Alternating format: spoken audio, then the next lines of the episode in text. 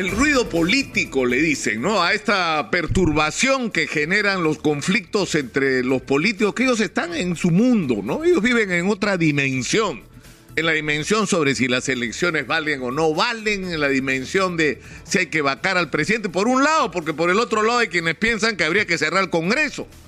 Pero mientras ellos están ocupados en esto, los peruanos no solo tenemos emergencias que tienen que ver con la situación sanitaria, y felizmente, felizmente, hay gente en el gobierno, y hay que decirlo también en la oposición y en los gobiernos regionales y en los municipios, que se ha abocado de una manera responsable a la gran campaña de vacunación para levantar una de las principales barreras que podemos tener frente a la eventual tercera ola inevitable, además, ¿ah? del, del, coronavirus, para hablar, para hablar claro.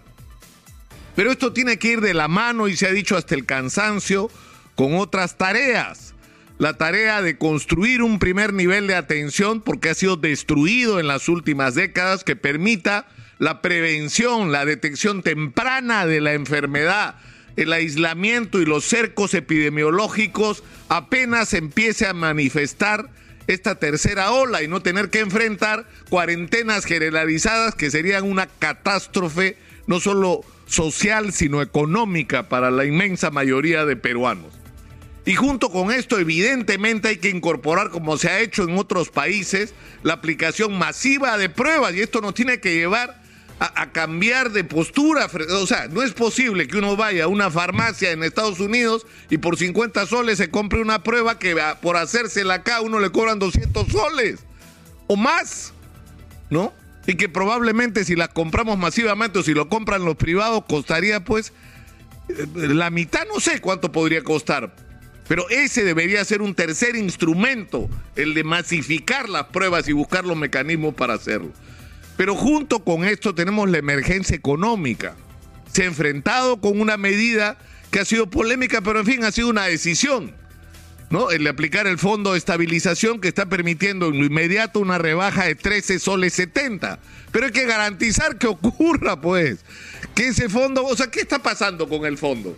Es decir, se supone que el Estado le, compensa a, las productoras y, a las grandes proveedoras de gas eh, eh, para que la, el alza de precio internacional no nos afecte. Entonces les entrega 13 soles 70 ¿no? Por cada balón de 10 litros de gas. Y sin embargo, el gas no ha bajado en ese precio. Y eso, eh, no, es decir, en, eh, en, las distribuidoras, ¿por qué? Porque los que se ponen en el camino, en el medio, eh, ¿qué, ¿qué, está pasando? Se están quedando con parte de esos 13 soles 70. Pero si no era para ellos, era para los ciudadanos. Entonces ahí hay cosas que corregir. Y hay que ver cómo se va a enfrentar también el tema del alza de precios, que tiene también pues un componente especulativo. Y junto con el componente especulativo, el problema del dólar, que viene de un problema real, el dólar en el mundo ha subido, pero acá también hay un componente político. Cuando la gente desconfía en la situación económica, agarra todo lo que tiene y se compra dólares. Y la única manera de acabar con eso es crear confianza, pero la confianza no se crea simplemente corriendo detrás de las urgencias. Es decir, necesitamos empezar a poner este país en movimiento. Se ha hablado hasta el cansancio del boom del precio del cobre y el Perú es probablemente una de las reservas de cobre más grandes del mundo. Y lo que tendríamos que estar en este momento es 24 horas al día trabajando por cómo hacemos por activar todos los proyectos mineros del Perú y por hacer las cosas bien. Me acabo de enterar de que en las Bambas están a punto de parar otra vez porque hay otro conflicto con las comunidades, con Fuerabamba, con las comunidades en Fuerabamba, con las comunidades que han cedido sus territorios, el territorio de sus ancestros para que haya minería. ¿Por qué? Porque no les cumplen los compromisos adquiridos. Entonces hay que resolver esos temas y mostrarlo de las Bambas como un ejemplo de lo que se puede hacer en todo el país para evitar que cada proyecto minero se convierta en un conflicto social, hay maneras adecuadas y correctas de hacer las cosas y de que los beneficios alcancen para todos. Pero eso es algo sobre lo que hay que ponerse a trabajar ya, porque necesitamos poner ese mineral en valor, que no esté enterrado, que esté en el mercado mundial y que nos genere fortunas porque es eso lo que nos va a generar fortunas para resolver los problemas del país. Y para eso necesitamos obviamente la inversión internacional, que tenemos que asociarnos con los grandes inversionistas en las mejores condiciones posibles para nosotros. Eso es cierto, pero que es indispensable tenerlo, no lo podemos hacer solos. Y hay que ponerse en acción ya. Parece que las cosas en este sentido están claras para el gobierno. Pero el momento de la acción es ahora. Es ahora y habría que aprovechar que el presidente va a estar en México y en Estados Unidos para que ese mensaje sea lanzado al mundo vengan a invertir en el Perú, ayúdenos a sacar el cobre, enriquezcanse en el Perú, pero ayúdenos a nosotros también a ser ricos. Ese tiene que ser el mensaje. Pero junto con eso, la agricultura de exportación, que es un boom, y que no la estamos explotando ni en la décima parte de lo que podríamos hacer. Y para eso hay que desarrollar los grandes proyectos de irrigación que están parados. Y no sé cuál será la solución. Yo creo que la respuesta la tienen los abogados, los colegios de abogados de cada región, los especialistas. La gente sabe cuál es la solución a los conflictos generados para destrabarlos, para crear de repente administraciones provisionales que pongan los proyectos en movimiento mientras se resuelven las disputas. Pero lo que no podemos hacer es seguir esperando.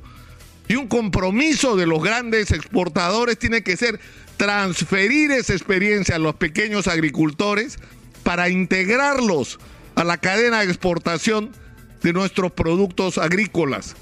Hay, eh, es decir, hay una cantidad de tareas que son urgentes que tenemos que afrontar.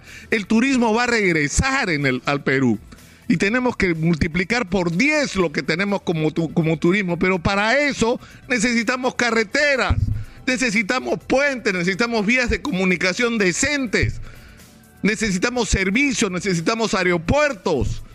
Es decir, hay que ponernos a construir el Perú. Eso es lo que debería ser nuestra agenda y lamentablemente no la es. Lamentablemente no la es. Aquí hemos dicho hasta el cansancio, esta es la tercera oportunidad en la historia del Perú donde tenemos la posibilidad de saltar hacia el primer mundo. La tuvimos con el guano, la tuvimos con el caucho y la perdimos en las dos oportunidades por la misma razón, porque estábamos divididos porque no teníamos un proyecto común como país, porque la explotación de esas riquezas permitió el enriquecimiento de unos pocos que se llevaron el dinero para afuera y no quedó nada para el Perú. Porque la explotación de esas riquezas no permitió transformar, el Perú en un país moderno y del primer mundo. Bueno, ahora ya sabemos lo que nos pasó. Ahora es nuestra oportunidad de que lo, que le llaman, ¿no? El superciclo de los minerales en el mundo, de los metales, bueno, este es el momento, pues, de aprovechar la lección de lo que ya nos pasó en la historia y que no se vuelva a repetir. Y finalmente, ¿qué tiene que ver esto con Sendero Luminoso? Muchísimo, muchísimo. Porque Sendero Luminoso y el loco de Abimael Guzmán, que además era un cobarde, porque bien fácil mandar matar gente detrás de un escritorio y mandar a la muerte a jóvenes detrás de un escritorio, y el día que lo capturaron, ¿no? Se acabó la historia para él. ¿ah? Después de haber hecho todo lo que se hizo. Pero ¿de qué se aprovechó Abimael Guzmán? De dos cosas. De los problemas sociales no resueltos en el Perú. Es una obligación resolverlos. Y se aprovechó de la marginación de todo un sector de intelectuales, de la clase media, de provincias, que nunca recibieron espacio en el Perú y se convirtieron en fanáticos de Abimael Guzmán cuando podrían haber hecho algo mejor con sus vidas. Por lo tanto, hay que aprender la lección, también para vacunarnos de fenómenos como el de Sendero Luminoso. Lo mejor que podemos hacer es poner este país en movimiento y que la explotación de nuestros recursos sirva para cambiarle la vida a todos los peruanos. Porque eso es posible, pero hay que empezar a hacerlo ahora.